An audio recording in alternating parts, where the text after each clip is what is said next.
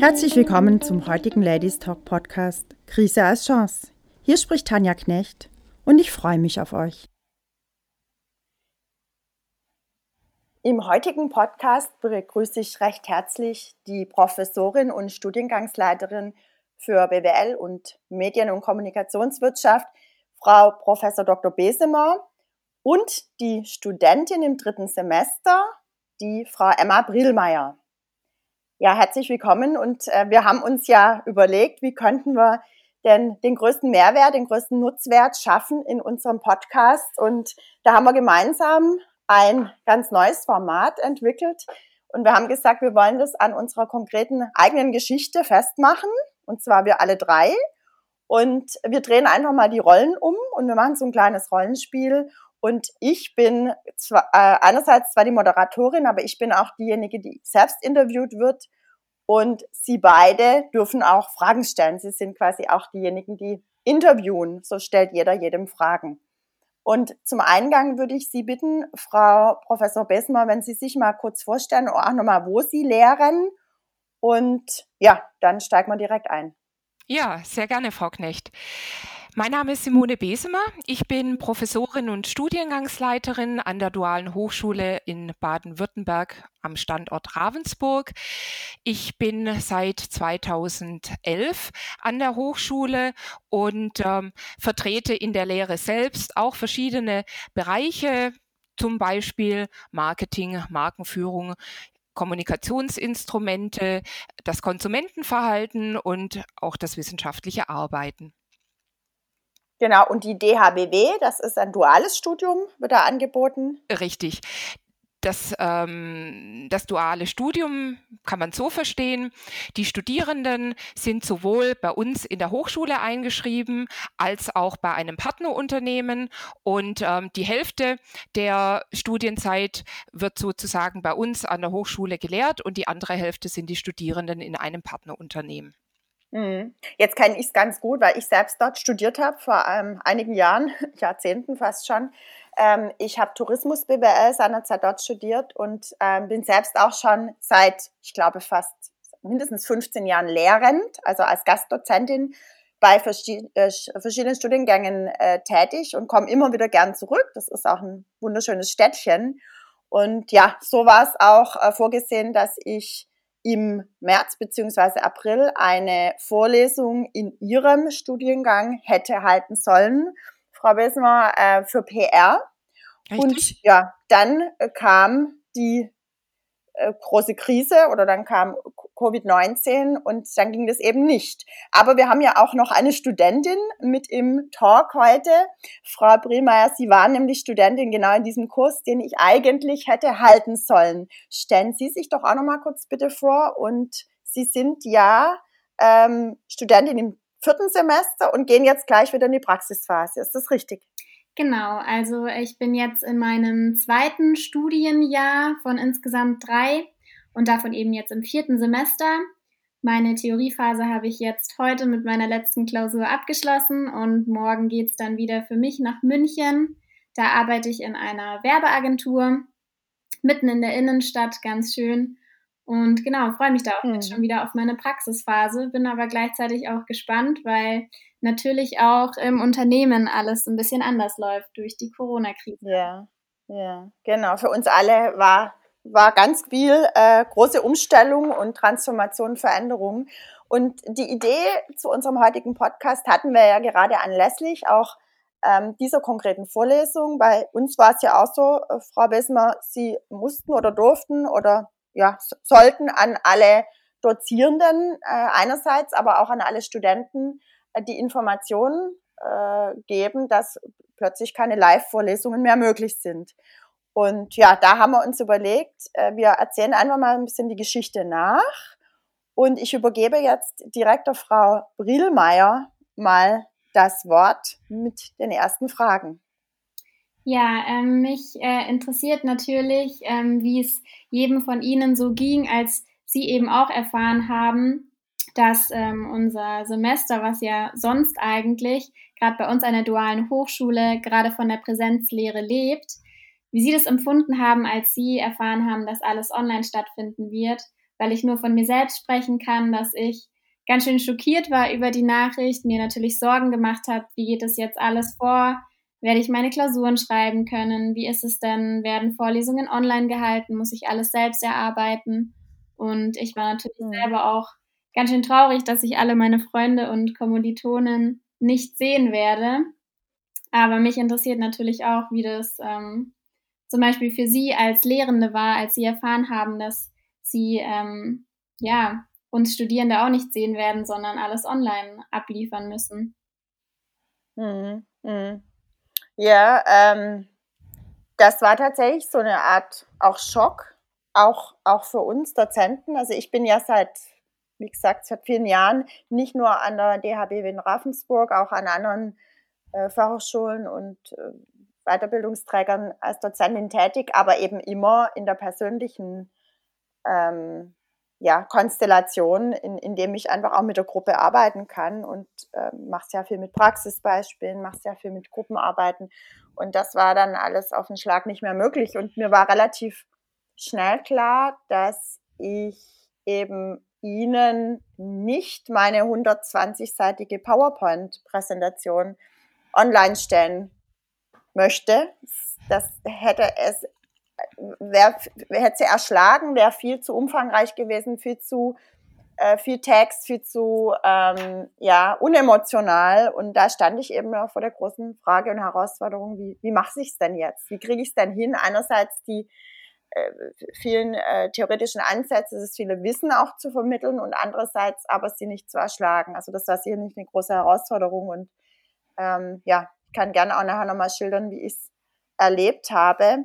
Ähm, aber Frau Bismar, ich würde Ihnen jetzt auch ganz gern äh, erstmal das Wort erteilen, weil von Ihnen ging es ja letztendlich aus. Sie waren ja sozusagen die in, in, in der Wirkkette die erste, die genau. tätig werden ja. musste. Und ja, Genau. Wie war das da? Also für mich war es tatsächlich auch ein Schock. Letztendlich konnte man ja schon im Laufe des Monats März äh, sehr gut in den Medien mitverfolgen, dass die Anzahl der Fälle äh, steigt und es gab natürlich immer wieder vermehrt Berichterstattung auch, ähm, dass es möglicherweise zu einem Lockdown kommen kann. Und die Hochschule hat am 17. März vormittags entschieden, dass die Studierende damals noch in der B-Phase nach Hause geschickt werden müssen und dass wir zunächst zunächst bis 20. April die Hochschule nicht im Präsenzmodus stattfinden lassen können. Das mhm. heißt, wir haben immer einen relativ langen ähm, Vorlauf, was die zeitliche Planung anbelangt. Und ich war zu dem Zeitpunkt eigentlich genau fertig. Alles lief, alle Dozenten waren informiert, die Zeitplanung stand, didaktisches Konzept stand, mhm. Klausurenplan stand. Und jetzt war sozusagen hier dieses neue Ereignis. Ich muss ganz ehrlich auch sagen, ein Tag lang war ich eigentlich wie gelähmt und dachte mhm. mir, hm, gibt es nicht noch andere Möglichkeiten? Aber es gab keine anderen Möglichkeiten. Es gab zunächst auch keine weiteren Informationen und mir war klar, ich muss ganz schnell aktiv werden.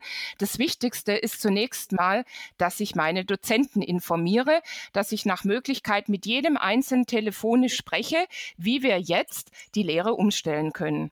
Für mich waren immer zwei Ziele eigentlich ganz wichtig, nämlich Ziel eins Studierbarkeit.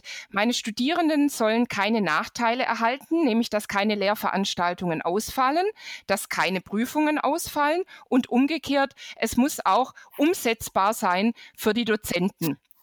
Und damals war noch gar nicht klar, welche technischen Möglichkeiten wir als Hochschule anbieten konnten. Das heißt, das war noch parallel ein Problem. Ich konnte jetzt nicht zu Ihnen, äh, Frau Knecht, sagen, ähm, dass äh, die Moodle-Plattform steht äh, mhm. zur Verfügung und vielleicht noch ein Videoconferencing-Tool, das heißt so und so. Die Information gab es damals noch nicht. Das heißt, mhm. es war alles mit einem sehr, sehr großen Fragezeichen für mich versehen. Mhm. Ja, für uns alle. Also äh, ich erinnere mich noch an die E-Mail, die da kam. Wir haben dann daraufhin noch telefoniert. Und ja, das unterm Strich, ich habe das Gespräch als sehr positiv empfunden, ähm, weil wir da auch so offen und ehrlich waren. Ja. Und äh, weil sie mir das auch so gesagt hatten und größtmögliche Freiheiten auch gegeben haben, dann bin ich erstmal eben in mich gegangen und äh, habe dann überlegt, äh, bei einigen Joggingrunden tatsächlich, äh, gut, was machst du denn jetzt? Wie, wie, wie tust du es denn jetzt? Also mir war relativ schnell klar, ich war ja in der Doppelrolle auch als Mama mit plötzlich einem 14-jährigen Kind, was Homeschooling hat. Ähm, ich kannte Moodle schon und weil wir uns da auch reingefuchst haben für das Homeschooling, und ich wusste, das ist viel zu umfangreich. Und ähm, ich, ich habe ja, äh, ich glaube, 28 Stunden waren vorgesehen. Äh, ja. Meine ich, gell? Und das, das geht ja nicht mit einer Präsentation, ja, weil das lebt ja auch von meinen, von meiner Persönlichkeit, von meinen Emotionen, von auch meiner äh, ad hoc ähm, Reaktion auf den Kurs oder vom Dialog und äh, von Spontanität und äh, so, so zumindest ist es ich ist, ist es wie ich gerne lehre oder wie ich gerne mit Gruppen arbeite und das war alles nicht möglich und ja dann habe ich mich äh, langsam vorgearbeitet und auch überlegt ähm, gut wie kann es denn anders gehen und habe ja glaube ich auch so haben sie es mir geschildert einen recht individuellen Weg gefunden oder also das ja. Äh, war ja ein bisschen anders, glaube ich, aber. Ja, Sie haben eigenen Weg gefunden und das ist eigentlich auch das Schöne zu sehen durch äh, Corona, Corona auch als, als Krise. Ähm, es hat sehr viel Kreativität äh, freigesetzt, sowohl bei den Studierenden als auch bei den Lehrenden, auch sehr viel Flexibilität und es war auch schön zu sehen, wie unterschiedlich ähm, Dozenten tatsächlich jetzt die digitale Lehre umgesetzt haben. Und das war mir auch ganz wichtig, zunächst mal den Dozenten, soweit es möglich war, wirklich Freiräume Räume zu geben. Denn für viele, das muss man ehrlich sagen, war es das erste Mal. Wir waren bis dato eine reine Präsenzhochschule und äh, wir haben sozusagen jetzt innerhalb von drei Monaten eine Turbodigitalisierung als Hochschule umgesetzt. Mhm. Und ich glaube, ähm, wenn wir uns mal anschauen, die ganze Bandbreite, da kann Frau Prielmeier sicherlich gleich noch mal was dazu sagen, was sie selbst im Kurs erlebt hat, was für sie auch gut funktioniert hat und ja. was vielleicht auch eher weniger. Dann ist es wirklich schön, weil durch die Digitalisierung kann man natürlich auch andere neue Lehrformate anbieten, so dass zum Beispiel auch zeitlich und räumlich unabhängiges Lernen möglich ist. Frau Prielmeier, ja. was fanden Sie denn gut? Was hat bei Ihnen gut funktioniert? Ähm, wo würden Sie auch sagen, ähm, das sollten wir in Zukunft unbedingt beibehalten? Also ich muss sagen, was mir auch besonders gut gefallen hat, war, dass wir eine sehr große Bandbreite hatten. Wir hatten Dozenten, die haben wir ähm, live in Vorlesungen gesehen. Das heißt, die haben mit uns einfach über ein eigenes ähm, Videokonferenztool ähm, Vorlesungen gehalten. Da haben wir dann auch Gruppenarbeiten eingebunden. Dann gab es ähm, auch Dozenten, die uns ähm, ja viel in Selbstarbeit an Skripten haben arbeiten lassen oder eben auch an Gruppenarbeiten, die wir dann zu einem späteren Zeitpunkt präsentieren mussten. Und es gab auch Dozenten wie die Frau Knecht, die uns ähm, sogar Podcasts aufgenommen haben und sich da wirklich auch, würde ich sagen, auf jeden Fall persönlich sehr viel Mühe gemacht haben, ähm, eben auch ein bisschen ja Pep in die ganze Geschichte reinzubringen. Das fand ich persönlich ganz toll und ähm, das haben Sie auch schon angesprochen, Frau Besemer. Das Tolle an solchen Podcasts oder auch kurzen Videos, die haben wir auch bekommen von Frau Knecht, ähm, ist, dass man die sich einfach anschauen und anhören kann, wann man selber will. Und das ist auch ähm, das, was eben ja gerade bei unserer Hochschule ein bisschen eingeschränkt ist, nämlich die Flexibilität. Man ist einfach, ja, wir haben persönlich ähm, Präsenzanwesungen und natürlich auch Pflicht anwesend zu sein. Das heißt, der Tagesablauf ist dann eigentlich ziemlich steif geregelt. Man geht dann morgens in die Hochschule, kommt teilweise erst abends nach Hause und hat drumherum nicht mehr besonders viel Freiheit, seinen Tag zu planen. Aber durch die vielen ja, orts- und zeitunabhängigen Angebote, die wir jetzt in diesem Online-Semester bekommen haben, war es für uns alle, glaube ich, ein ziemlich flexibler Tagesablauf, den man sich eigentlich recht eigenständig hat planen können. Und da muss ich sagen, das hatte schon auf jeden Fall einen großen Vorteil im Gegenzug zu so einem Präsenzstudium. Und andererseits ist es natürlich auch irgendwo komisch, seine Dozenten gar nicht in, in Real Life face-to-face zu sehen, sondern nur über eine Kamera oder über einen Podcast nur die Stimme zu hören. Das war natürlich für uns auch merkwürdig. Ich kann mir aber auch vorstellen, ähm, Frau Knecht, dass es auch für Sie als, ähm, als Dozentin, als Professorin ähm, ja komisch war, ähm, unsere Gesichter gar nicht so richtig zu sehen und uns gar nicht zu treffen, sondern eben nur so über den Bildschirm. Ja, es war in der Tat etwas abstrakt und wir haben ja im Vorfeld äh, über einige Fragen auch gesprochen und ähm, ja, ich, ich glaube, es war eine Frage von Ihnen, ob es eine äh, Überwindung war, auch Videos aufzunehmen. Ich habe ja ein Video auch mal reingegeben, wo ich beim Joggen bin und Ihnen so ein bisschen Kraft mitgegeben habe und Ihnen auch von äh, erzählt habe aus meinem persönlichen Leben ein bisschen. Und ja, das hat erstmal auch ein Stück weit Überwindung gekostet. Ich habe das auch mit meinem Sohn diskutiert, Digital Native, und wir hatten auch überlegt, ob wir ein Making-of ihnen sogar reinstellen. Das haben wir dann nicht gemacht, aber vielleicht muss ich es noch nachholen, weil es war, wir haben fast Tränen gelacht, weil ich am Anfang so, äh, er sagt, ganz schlecht und ganz gestellt drüber kam. Und ja, also das war mir einfach wichtig, dieses Menschliche auch oder dieses Persönliche auch ein Stück weit ihnen zu transportieren, wenn sie mich noch nie vor sich gesehen haben. Und ja, da war das so die Idee, dass wenigstens so ein bisschen rein reinspüren oder reinschmecken mal, wer ist denn die Frau nicht nur hinter den vielen Präsentationen. Ich habe das ja runtergebrochen auf einzelne Pakete, Arbeitspakete habe ich es genannt. Und zu jedem habe ich dann auch nochmal einen Podcast besprochen mit Zusatzinformationen, mit, mit Praxisbeispielen. Wer ist auch die Frau hinter der oder der Mensch hinter der Stimme? Ähm, ja, ich glaube, das sind die, auch die Herausforderungen, die wir in der digitalen Lehre haben. Das habe ich jetzt genauso auch in der digitalen Schule äh, erlebt. Ich glaube, man kann schon Formate entwickeln in äh, so hybride Formate, äh, die beides vereinen. Aber ich glaube, schön ist es, wenn man sich zumindest irgendwann auch mal persönlich sieht oder kennengelernt hat. Ich glaube, das äh, ist, ist wichtig. Also ganz ähm, ohne geht's geht's nicht, denke ich. Ja. Ähm, und so war einfach so dieses Video äh, mit dem Blick ein bisschen ins Persönliche rein für mich so eine Art Krücke, so eine Art Strohhalm, wie ich Ihnen so die Person der Dozentin ein bisschen auch vermitteln möchte. Und ja, ich weiß nicht, ob's wie, wie kam das denn bei Ihnen so an? Also das äh, war ja auch, äh, sag mal, so ein bisschen ins Unbekannte hinein für mich? Ähm, ich, ich muss sagen, ich habe das Gefühl, dass ähm, durch die ganzen Podcasts und eben auch die, die Videos, wo wir wirklich sehr persönliche Eindrücke bekommen haben, gerade einmal eben draußen beim Joggen, da hat man ja dann auch gleich mitbekommen, dass sie ähm, eine total sportliche sind, dass ihnen das wichtig ist, dass ihnen die Natur viel gibt. Und ich glaube, viele von uns konnten sich vielleicht damit auch identifizieren ein Stück und haben dann irgendwo auch eine Verbindung von sich selbst zu ihnen gefunden das hilft einem natürlich auch immer irgendwo eine Beziehung zum, zu dem anderen aufzubauen. Und ich muss sagen, ich habe gar nicht das Gefühl, dass wir uns kein einziges Mal jetzt persönlich gesehen hätten, sondern sie sind mir eher im Gegenteil eigentlich gar nicht besonders fremd, sondern so als, als hätten wir uns vielleicht schon mal irgendwann getroffen und als wäre es jetzt ganz normal, dass wir uns eben unterhalten.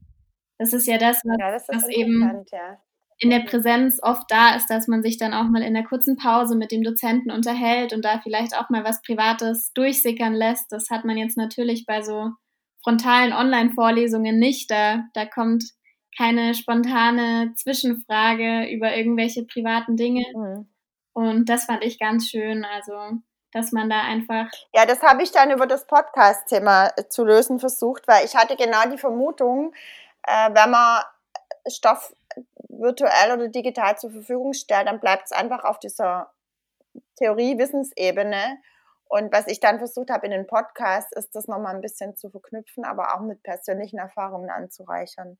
Also ich habe ja den Podcast nicht zum Arbeitspaket stur an die Folien angepasst, sondern habe ja teilweise wirklich ausgeholt und schon immer im, im, im größten Kontext das diskutiert, was auf das Arbeitspaket abzielt, aber eben auch darüber hinaus. Und ich, ich hoffe und ich glaube, das macht es dann einfach auch ein bisschen greifbarer oder auch eben ein bisschen persönlicher. Genau, das war mhm. toll. Wir hatten eben Skripte, wo wir quasi unseren Inhalt nachlesen konnten und zusätzlich noch die Podcasts, die so die, die Spaßnote mitgebracht haben. Aber was mich jetzt auch noch interessieren würde, gerade für Sie, Frau Besem, als Studiengangsleitung, wir zwei waren ja immer in relativ engem Kontakt, weil ich auch die Kurssprecherin in unserem Kurs bin und da so ein bisschen die Kommunikation übernehme. Aber wie ist es Ihnen denn generell ergangen? Haben Sie einen intensiveren Kontakt zu den Studierenden gehabt oder vielleicht zu manchen überhaupt nicht? Wie erging es Ihnen denn so? Ja, gute Frage. Ja und nein muss ich antworten. Tatsächlich ist es so, in jedem Kurs gibt es zwei Kurssprecher. Das heißt, Frau Prielmeier und ein Kommilitone waren jetzt im vierten Semester Kurssprecher und so ähm, war es auch in meinem zweiten und sechsten Semester. Tatsächlich hatte ich mit den Kurssprechern doch sehr viel Kontakt, deutlich mehr Kontakt als ähm, in der reinen Präsenzlehre. Da ist es auch üblich, dass man sich zwei, drei, viermal mal im, im Semester austauscht, auch per Mail, persönlich.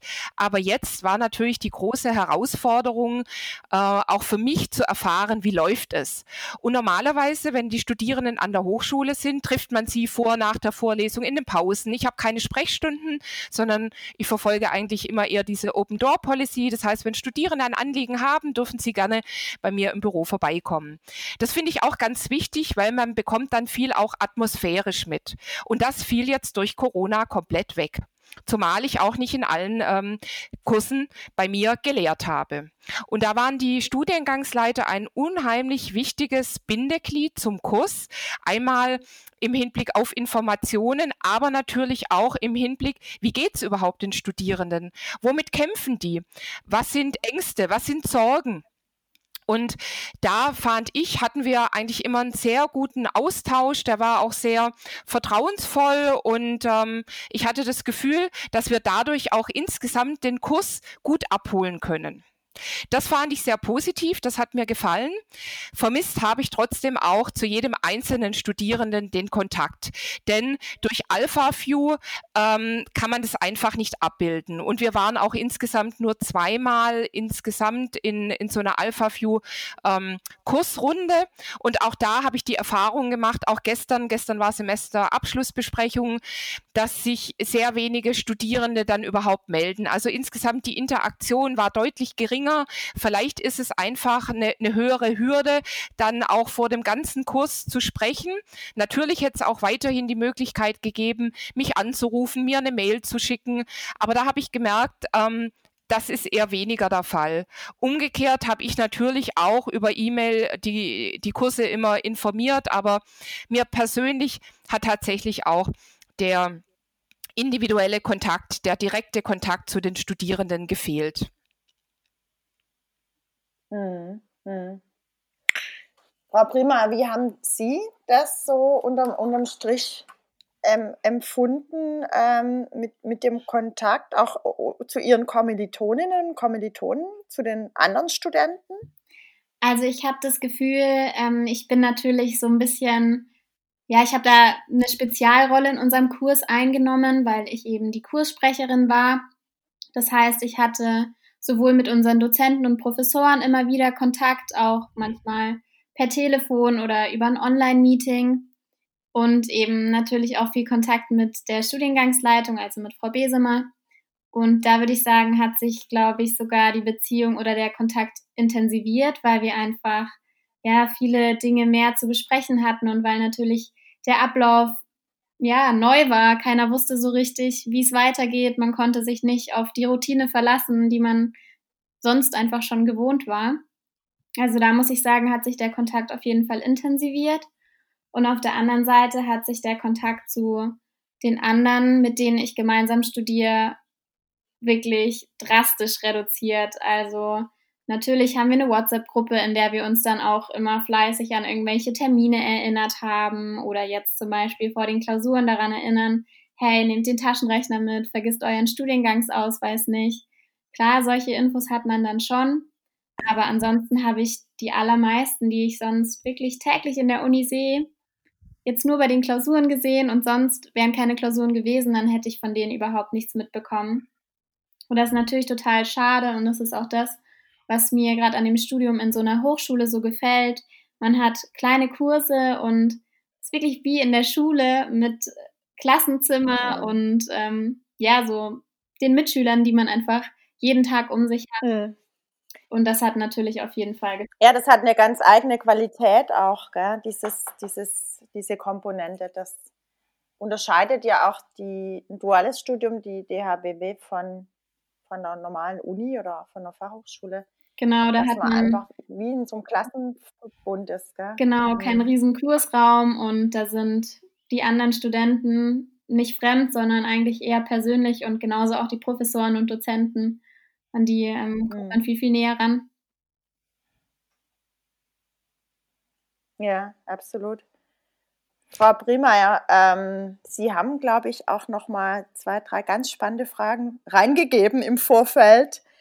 Ähm, Sommer da auch noch mal, da ging es einmal um das Spannungsverhältnis mit den verschiedenen Hüten, auch als, als Frau, die man trägt. Also ich oder auch, auch, auch Sie ja ganz genauso in verschiedenen Rollen. Sollen wir das nochmal auch diskutieren aus Ihrer Sicht und aus meiner Sicht?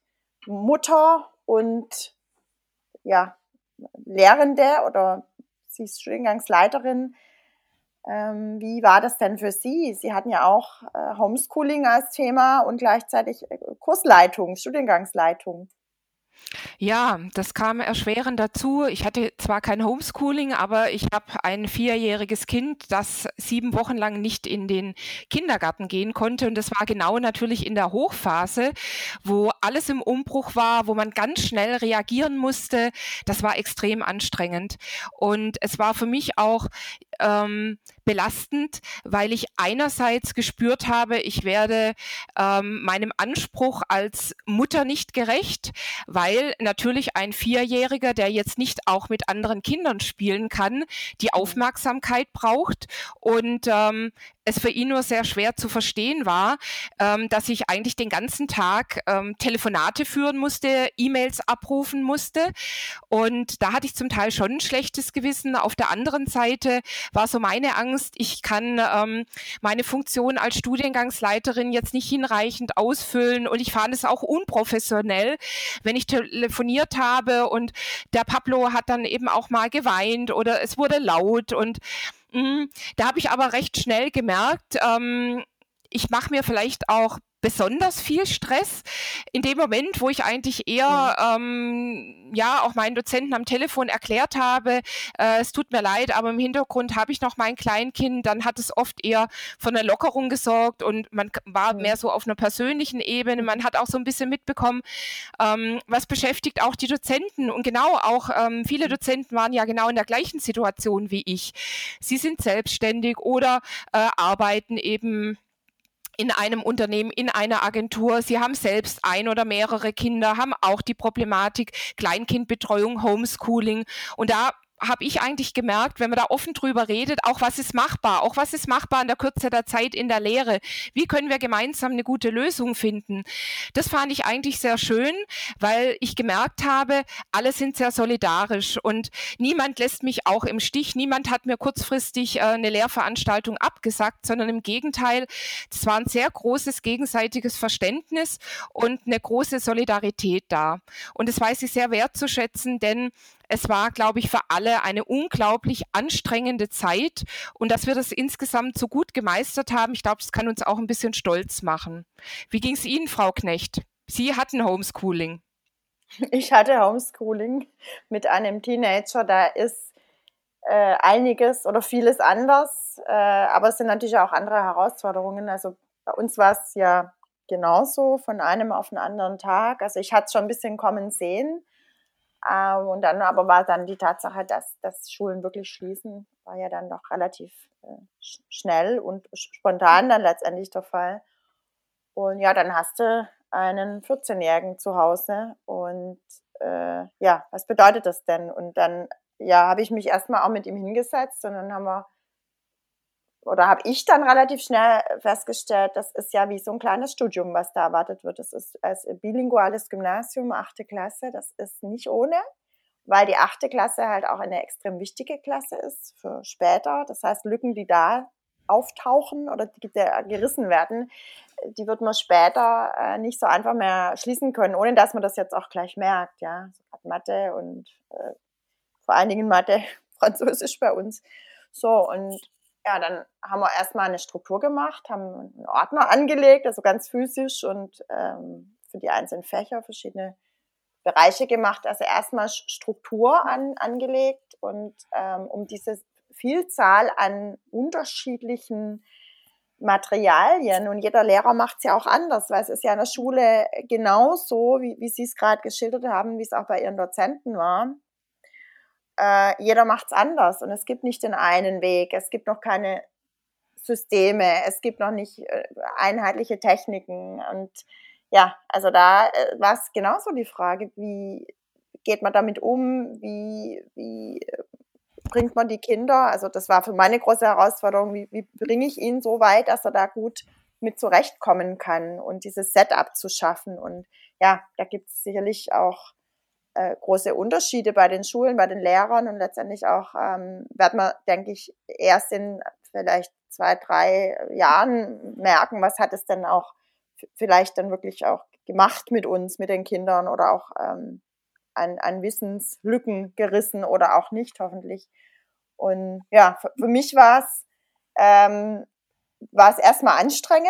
Parallel dann noch äh, hatte ich ja, ich bin ja selbstständige Beraterin international in der Business Events Branche. Das war auch nicht einfach, muss ich sagen, weil wir waren die erste Branche, äh, First in, Last out, sagen wir dazu immer, die betroffen war, die auch nachhaltig und massiv am langwierigsten betroffen sein wird. Ähm, das heißt, ich muss ganz schön jonglieren. Es sind auch Aufträge weggebrochen. Und gleichzeitig die große Herausforderung, was auch meine, meine persönliche Herausforderung dann war, den Lehrauftrag von Ihnen in Ihrem Kurs, Frau Brillmeier, gut hinzukriegen. Ähm, ja, das Kind stabil zu halten. Also das waren schon ein paar verschiedene Hüte, die man dann immer mal gewechselt hat, dynamisch. Das Gute für mich war daran, ich kenne diese Situation. Also das Jonglieren ist mir nicht un, unbekannt, weil ich einfach schon so lange selbstständig bin und äh, ich auch gewohnt bin, in äh, Freiräumen arbeiten zu können und da sehr diszipliniert an Dingen dranbleiben kann. Das, das lernt man einfach relativ schnell als Selbstständiger ähm, und nicht diesen äußeren Rahmen so brauche, ja. Aber natürlich plötzlich bist du 24 Stunden, sieben Tage die Woche zusammen, das Kind ist gar nicht mehr weg. Und wie organisierst du dich dann auch ähm, in, den, in den verschiedenen Rollen? Das war schon, ähm, ja, wie soll ich sagen, es war auch für mich schon ansprüchlich oder herausfordernd, ähm, hat mir aber nicht so äh, insgesamt den Boden oder den Füßen weggerissen, das hat's nicht. Aber es war schon ein, ein heißer Ritt. Äh, vor allen Dingen war mir ein Anspruch, meinen Sohn stabil zu halten. Wie Sie es gerade jetzt auch geschildert haben, ein Viererjähriger versteht es natürlich nicht oder noch anders. Äh, was, was bedeutet das? Was macht's mit ihm? Ja, wenn die Mama mal nicht so greifbar ist, wie es gewöhnt ist. Und ja, mit einem 14-Jährigen sind es dann auch nochmal andere Herausforderungen. Wir sind halt ganz viel in die Natur rausgegangen, was ich auch geteilt habe mit, mit Ihrem Kurs, Frau Brillmeier, mm, weil mir es wichtig war, dass er geerdet bleibt. Weil, ja, also er hat dann immer so erzählt, auch, äh, Sie haben ja auch WhatsApp-Gruppe in der Klasse gehabt, dass einige dann, es hat sich recht schnell eingeschlichen und das ist auch verständlich, wenn Eltern dann arbeiten müssen oder systemrelevante Berufe, die waren dann einfach auch weg physisch waren ja nicht alle im Homeoffice und die Kinder sind dann um 12, 1, 2 dann ähm, vielleicht ne, mal langsam in die Gänge gekommen und ja, also da, das sind dann schon nochmal neue Herausforderungen. Und damit umzugehen auf, auf, dem, auf der psychischen Ebene war, war mir einfach wichtig, dass wir einen Rhythmus haben, dass er ähm, ja, da Abwechslung hat zwischen Lernen, Lehre, also digitale Schule und und Erdung und Bewegung auch. Und da haben wir uns halt unser neues System irgendwie erarbeitet in den ersten Wochen. Das hat dann ganz gut funktioniert im Nachhinein und da konnte ich immer mehr loslassen. Ähm, ja, äh, Sie hatten mir auch gefragt, ob Corona, äh, was es mit der Emanzipation macht, beziehungsweise äh, ob, ob, diese gefördert wird oder ob es jetzt wieder Rückschritte gibt. Das ist eine hochspannende Frage, ähm, weil ich habe ja auch in dieser Podcast-Serie, aber auch darüber hinaus viel mit, mit Müttern, die arbeiten jetzt auch gesprochen und zu tun. Und äh, ja, also da gibt es so unterschiedliche Stimmen tatsächlich. Also ich, ich höre es von eher jüngeren Familien, dass da relativ gut aufgeteilt wird, aber ich höre es auch ganz anders. Also ich weiß nicht, ob es da so eine einheitliche ähm, Erfahrung so gibt. Also da bei, bei manchen ist es tatsächlich so, dass es dann doch wieder noch mehr an den Müttern hängen bleibt, auch noch nebenher Homeschooling zu machen. Ich weiß nicht, wie haben Sie das denn erlebt äh, mit diesen Rückschritten, was wir uns schon mal erschaffen hatten? Also ich persönlich muss sagen, ich habe das Glück, dass ich einen Lebensgefährten habe, der ähm, absolut auf Augenhöhe ist. Das heißt, wir arbeiten beide Vollzeit. Wir haben insgesamt in unserer Patchwork-Familie vier Kinder. Zwei leben bei uns im, im Haushalt und wir teilen alles partnerschaftlich. Das heißt, mein Lebensgefährte hat auch die Turbo-Digitalisierung an der Hochschule live miterlebt, denn er ist Rechenzentrumsleiter einer anderen äh, Hochschule hier in Baden-Württemberg. Und Sie können sich vorstellen, er er hatte auch eher die 12, 14 Stunden Tage, ähnlich wie mhm. ich. Und wir mhm. haben uns abgewechselt. Wir haben uns wirklich solidarisch, partnerschaftlich abgewechselt. Ähm, ein Tag habe ich gearbeitet. Es waren dann meistens auch die 12, 14 Stunden Tage und er hat auf Pablo aufgepasst und umgekehrt. Und ich glaube, wenn das nicht mhm. gewesen wäre, hätte das auch überhaupt nicht funktioniert. Und ich glaube, das ist auch ganz wichtig. Ähm, für gut ausgebildete Frauen, die auch ähm, Vollzeit arbeiten, dass sie nicht automatisch wieder in, in diese äh, Rolle ähm, der, der Mutter ähm, zurückgehen und, und wie selbstverständlich jetzt dann beruflich zurückstecken, stecken, sondern dass man ja. einfach überlegt, ähm, wie funktioniert insgesamt unser berufliches und Familienmodell. Und das wird sicherlich in einigen Familien ausgehandelt werden müssen. Bei uns hat es einfach jetzt wunderbar funktioniert. Ich weiß auch, das ist nicht selbstverständlich, aber das war für mich klar. Wir haben beide ähm, hier die Herausforderung und ähm, uns liegt beiden was an einer, einer guten Beziehung und auch ähm, wir wollen beide auch gleichermaßen für unser Kind da sein. Hm. Ich glaube, das äh, stellt es einfach nochmal auf einen neuen Prüfstand auch. Ähm, was, was war vorher, wie tragfähig sind dann solche Konstrukte auch, wenn, wenn so eine Krise kommt oder so ein großer Impact kommt? Ja. Also da kommt nochmal äh, viel oder zeigt sich viel, was, was liegt denn drunter? Also so, ne? Also ja, eine Krise ähm, ja. ist quasi für mich wie so ein Brennglas, weil es mhm. sehr gut zeigt, ähm, wo sind Stärken und wo sind Schwächen. Mhm. Und äh, mhm. Schwächen werden dann halt sozusagen ähm, noch immanenter genau. Mhm. Aber ich denke, das ist wirklich etwas einerseits, ähm, was man als Paar aushandeln muss. Andererseits muss man natürlich da auch nochmal politisch schauen, welche Rahmenbedingungen mhm. äh, gibt es. Ähm, und ähm, da denke ich auch, muss die Diskussion einfach fortgeführt werden, denn äh, die Politik hat hier natürlich genauso auch die Verantwortung wie auch der Arbeitgeber. Und ich denke, auch da gab es sehr positive und sicherlich auch weniger positive Beispiele, welche Freiheiten und welche freie Räume auch Arbeitgeber jeweils Müttern und Vätern geben. Hm. Ja, absolut. Also das habe ich auch in, in vielen Gesprächen genauso wahrgenommen. Ähm, ich denke mal, dass da auch neue Möglichkeiten und ein neuer Blick auf neue Arbeitsmodelle jetzt äh, ja, langsam, äh, aber da ist so Next Level erreicht, dass man wirklich diesen, diesen Blick auch auf, was ist sonst noch möglich, ähm, werfen darf. Also da würde ich mir freuen, wenn auch Offenheit und, und ja, Transformation bleiben dürfen. Also erstmal da sein dürfen, aber dann auch bleiben dürfen, dass da äh, vieles Neues auch möglich sein darf, gerade für die äh, Vereinbarkeit von, von Beruf und Familie. Ja, absolut. Also das ist, ist eine denke ich, wichtige Diskussion, die auch weitergeführt werden muss, auf allen Ebenen. Ja, unbedingt. Also ja. ich kann mir auch nur schwer vorstellen, sowohl im beruflichen Kontext, Stichwort Homeoffice, als jetzt auch an der Hochschule, ähm, dass wir wieder den äh, Vor-Corona-Stand einnehmen. Und das ist auch gut. Das heißt, die Corona-Pandemie, die Corona-Krise gibt uns ja auch die Möglichkeit, jetzt wirklich mal zu schauen, was hat funktioniert, was können wir übernehmen und ähm, wie müssen die Rahmenbedingungen sein. Das betrifft auch uns als Hochschule. Das heißt, welche finanziellen, welche technologischen, welche personellen Ressourcen brauchen wir jetzt auch, um weiterhin mhm. gut eine Digitalstrategie an der Hochschule umsetzen zu können. Und das wäre auch für ja. mich jetzt so die Frage an Sie beide, äh, Frau mhm. Knecht und auch Frau Prielmeier, mit, mit Blick jetzt auf die kommenden Semester. Wir werden jetzt erstmal noch so ein Zwischensemester haben, wo wir nicht alle Freiheiten haben, wo wir aber schon so hybrid lehren können, aber vielleicht so perspektivisch, wenn wir Corona mhm. überstanden haben. Was würden Sie beide sich von mir, von unserer Hochschule wünschen?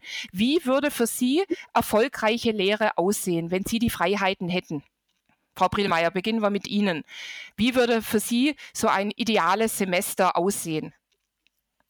Ich glaube, ich, also ich muss erstmal total zustimmen. Es ist überhaupt ähm, keine Möglichkeit, jetzt einfach wieder zu Back to Basic zu gehen, so wie wir vielleicht die Präsenzlehre noch ganz vor Corona hatten. Ich denke, es wäre für keinen von uns so wirklich irgendwie eine, eine denkbare Alternative.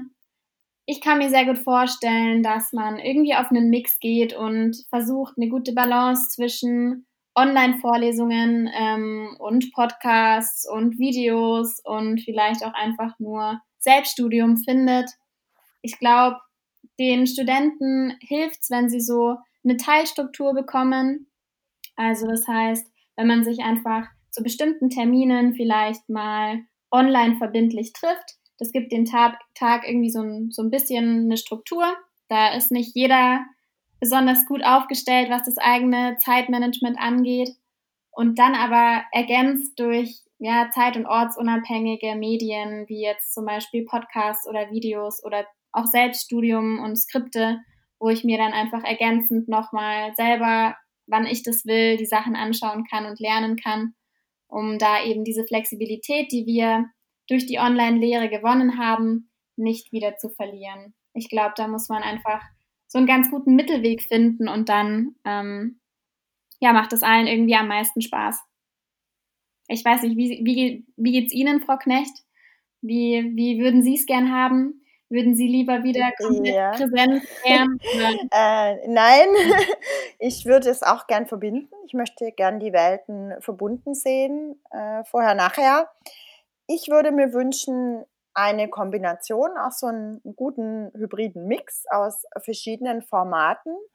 Ich bin ja während der Corona-Zeit jetzt bekennender Podcast-Fan geworden, wie man ja merkt. Ich, ich habe auch meine eigene Podcast-Serie entwickelt und es macht mir riesigen Spaß. Und äh, das schöne, charmante an Podcasts ist auch, dass man es einfach immer wieder anhören kann. Man kann das beim Autofahren hören, man kann das beim Sport hören, man kann äh, ja oder mal beim Einschlummern äh, das, das, das so Neues lernen, ne, so unterbewusst in der Hoffnung, dass man es dann für die Klausur alles dann schön präsent hat, wenn man es dann im Schlaf abhört. Und das finde ich extrem schön, äh, diese Erweiterung der Perspektiven und auch äh, Lehre mal größer zu denken. Also es muss nicht immer One-to-One, -one, dass ich da vorne stehe und den Hampelmann mache, sondern ich, ich würde mir wünschen, ich ja, habe Präsenzveranstaltungen, dass ich den Kurs kennenlerne, ähm, am besten anfangs oder vielleicht relativ schnell. Aber dass man dann auch hergeht und sagt, jetzt greifen wir mal bestimmte Vertiefungsthemen raus und befüttert die mit Podcasts oder auch mit Gruppenarbeiten. Ich muss auch nicht, äh, wenn ich in eine Gruppenarbeit gebe, im Raum bleiben oder solchen Kaffee trinken gehen in die Stadt. Wissen Sie, das äh, macht ja so keinen Sinn. Aber ich finde Gruppenarbeiten extrem wichtig, um Gelerntes nochmal zu reflektieren in der Gruppe. Und deshalb habe ich das auch jetzt sogar in der virtuellen Vorlesung, hatte ich Ihnen ja auch eine Gruppenarbeit, eine virtuelle Gruppenarbeit als Aufgabe gegeben. Aber dazu muss der Dozent nicht physisch selbst vor Ort sein. Also ich würde mir auch wünschen, dass wir einen Mix haben. Ich würde mir wünschen, dass wir eine groß, größtmögliche Freiheit haben, das auch auszugestalten.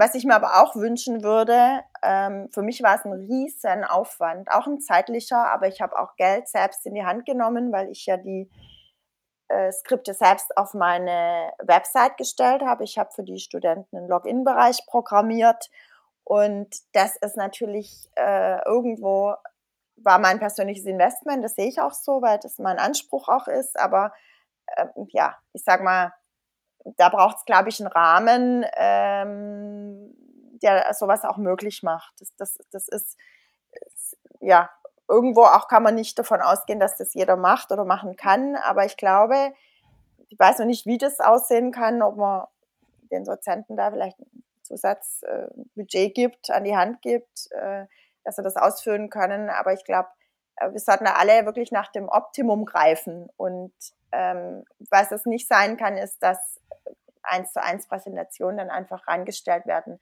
weil äh, in irgendeinem System, da, das ist virtuelle Lehre eben nicht. Also ich denke, da braucht es vielleicht auch Anleitungen für andere Dozenten. Frau äh, Besmer, da hatten wir auch schon mal ein kurzes Gespräch zu, weil die einen tun sich vielleicht leichter oder die es auch schon gewohnt sind und, und andere eben ein bisschen schwerer. Äh, aber ich glaube, es ist auf jeden Fall wert, Blicke drauf zu werfen und in den Dialog dazu gehen und ins Gespräch zu gehen, wie kann virtuelle Lehre gut werden und äh, die Potenziale wirklich dann auch hervorbringen, die jeder Dozent hat. Und was brauchen die Studenten? Also da würde ich mir einen Austausch wünschen. Ich glaube, das, dann wären wir auf einem guten Weg. Und ich habe im Übrigen ähnliche hochinteressante Gespräche auch geführt mit einer Lehrerin. Auch äh, habe ich eine Podcast-Serie in, in, meiner, ähm, eine Podcast-Folge in meiner eigenen Serie hier mit einer Grundschullehrerin gehabt. Die hat äh, Theater, ähm, die, die, die äh, hat quasi mit anderen äh, Kollegen, mit anderen Lehrkräften den Lehrstoff für die Erst- und Zweitklässler in, in Schultheater gespielt und hat äh, einen Videokanal daraus gemacht. Also da gibt es, glaube ich, vieles, was möglich ist. Aber das braucht den Rahmen, das braucht die Ressourcen, das braucht auch die Mittel, dass man sich da richtig äh, mit auseinandersetzt. Und das würde ich mir wünschen, dass wir künftig einfach so einen Dialog ähm, weiter spinnen. Und vielleicht war das jetzt diese, äh, ja, diese schnelle Transformation ins Digitale. Wir sind ja da erst am Anfang. Also da sind wir noch lange nicht am Ende. Vielleicht war das so ein Start ähm, ja, in was Neues, was was äh, Bestand haben wird mit Sicherheit. Aber das dann richtig zu machen, das ist die Herausforderung, denke ich. Ja, das sehe ich auch so. Wir haben jetzt einen guten Grundstein gelegt und müssen da dranbleiben. Und ich bin mir auch sicher, dass hier an entsprechender Stelle auch weiterführende Diskussionen geführt werden, sei es auf äh, Ministeriumsebene, natürlich auch hier auf Präsidialebene. Auch wir Standorte ähm, innerhalb der dualen Hochschule tauschen uns aus. Es gibt natürlich jetzt auch wissenschaftliche Begleitstudien. Ich finde, das ist auch ganz wichtig, dass man jetzt nicht nur intuitiv folgt, was funktioniert, was ähm, hat weniger funktioniert, sondern dass wir da wirklich auch repräsentativ die Studierenden und die Dozenten befragen, ja. dass wir da einfach auch eine gute empirische Grundlage haben, um dann entsprechend jetzt auch wirklich ähm, systematisch ja sozusagen hm, das Ganze auszubauen. Das heißt, dass wir hier vielleicht auch ein Kompetenzzentrum für digitale Lehre haben, wo wir einfach auch Dozenten ähm, im Hinblick auf die Didaktik unterstützen oder auch im Hinblick auf die Erstellung von Podcasts und mhm. Lernvideos, weil ähm, sie sind sicherlich eine der wenigen, die da sozusagen ins kalte Wasser gesprungen ist. Es gibt einfach viele, mhm. die haben auch noch Ängste, die haben Berührungsängste, jetzt eigene Podcasts zu erstellen einfach da auch eine Beratungsleistung ähm, mhm. zu erbringen. Ich glaube, das ist ganz wichtig mhm. und natürlich bedarf es dafür auch Geld und ähm, mhm. gute, gute Online-Lehre ähm, braucht Geld und braucht auch personelle Ressourcen. Mhm. Ich glaube, da kann man auch wirklich viel voneinander lernen. Also das würde ich mir wünschen, so ein Kompetenzzentrum oder verschiedene Kompetenzzentren.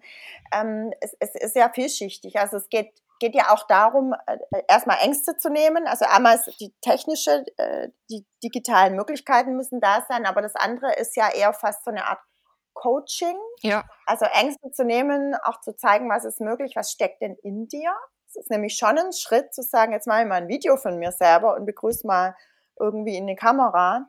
Und das Hochinteressante für mich war, mein Sohn beispielsweise hat äh, Mathe, die Mathe-Note aufgebessert. Wir haben da den äh, Kontakt mit dem Lehrer gesucht. Es war natürlich keine zweite Klassenarbeit möglich.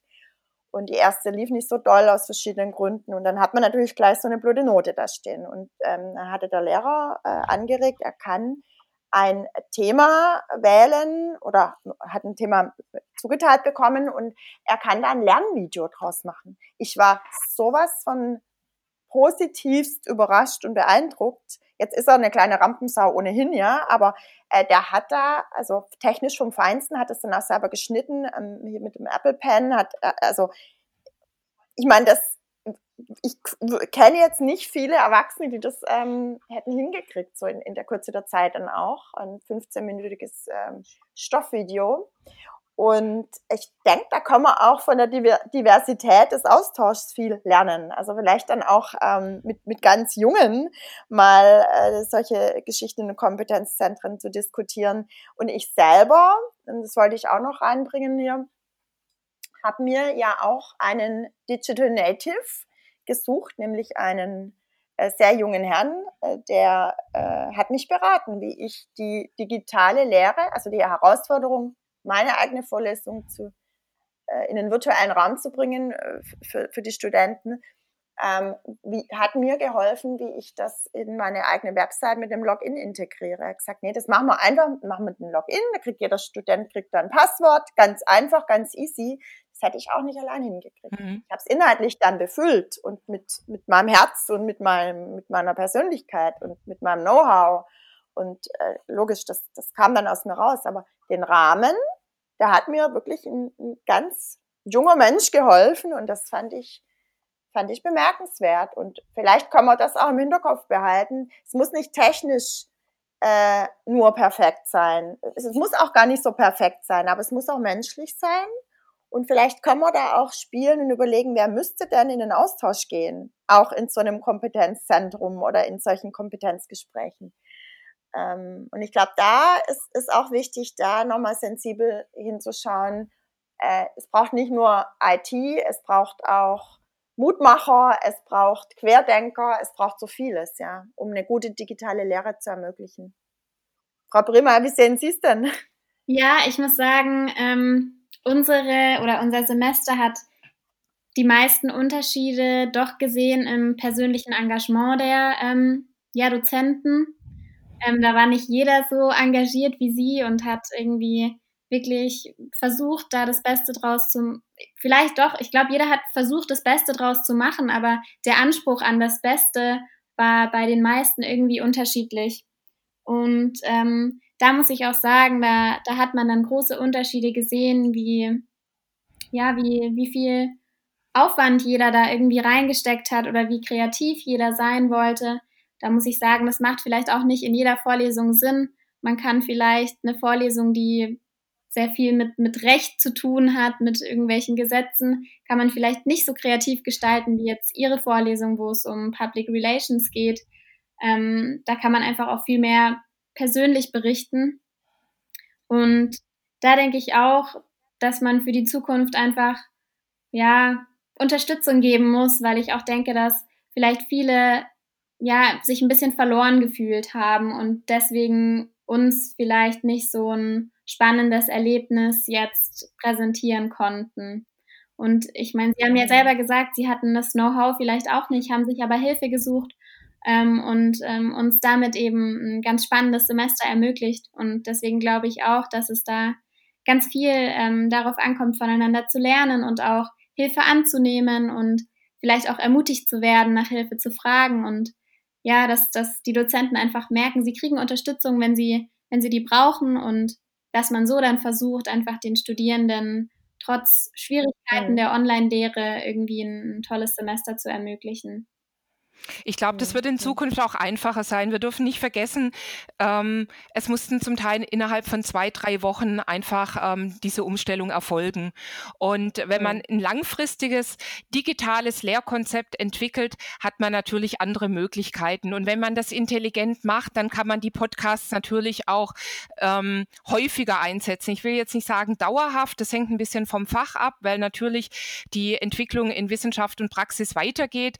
Aber man kann natürlich natürlich überlegen, ähm, was sind vielleicht theoretische Bausteine, die nicht so mhm. veränderbar sind. Und die kann ich zum Beispiel auch sehr gut über einen Podcast oder auch mal über ein Lehrvideo umsetzen.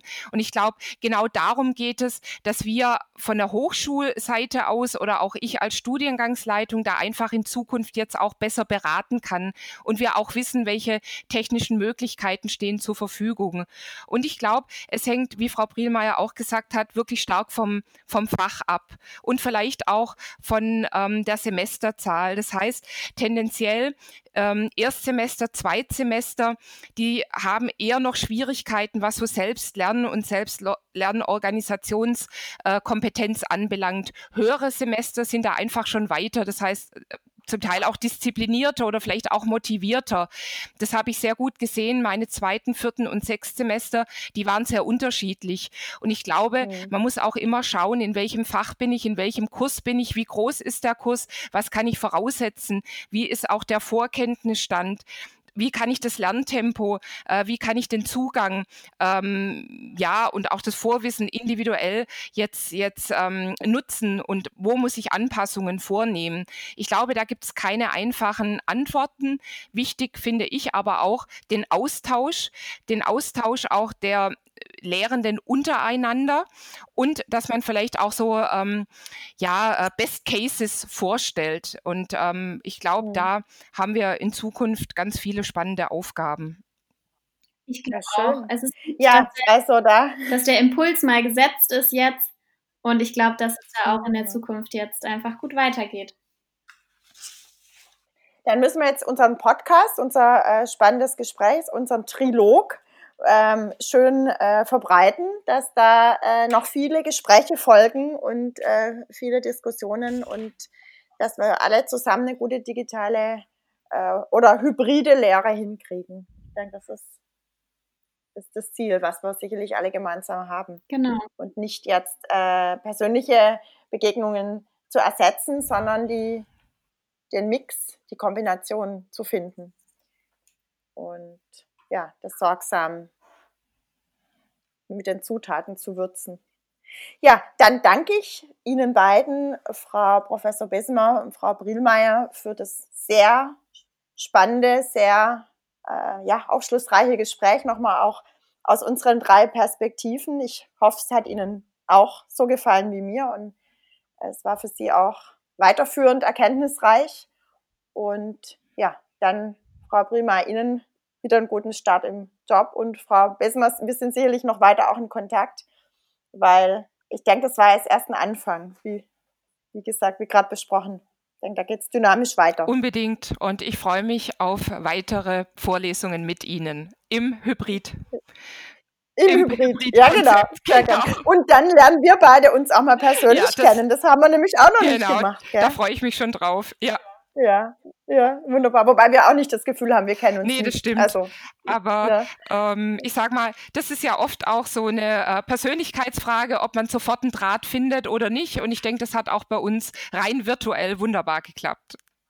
Wunderbar, genau. Ja, schön. Also dann danke ich und ähm, wir sind relativ bald äh, online. Wir schneiden den jetzt noch nach und dann freue ich mich, wenn er auch, äh, auch Frau Brielmeier von Ihnen, ich denke mal auch spannend ähm, bei, bei den Kommilitonen, Kommilitoninnen, äh, sicherlich so ein, so ein Podcast mal zu streuen, wie, wie das da so ankommt. Und gehen Sie gerne in die Diskussion und ähm, spiegeln Sie das gerne wieder an uns äh, Lehrende und äh, natürlich an die Hochschulen zurück. Also ich glaube, dieser Dialog ist extrem wichtig. Mache ich sehr gern. Ich bin auch sehr gespannt Gut. auf also, Rückmeldung. Ja, wunderbar. Also vielen Dank, ja? ja. Bis dann. Tschüss. Tschüss. Tschüss.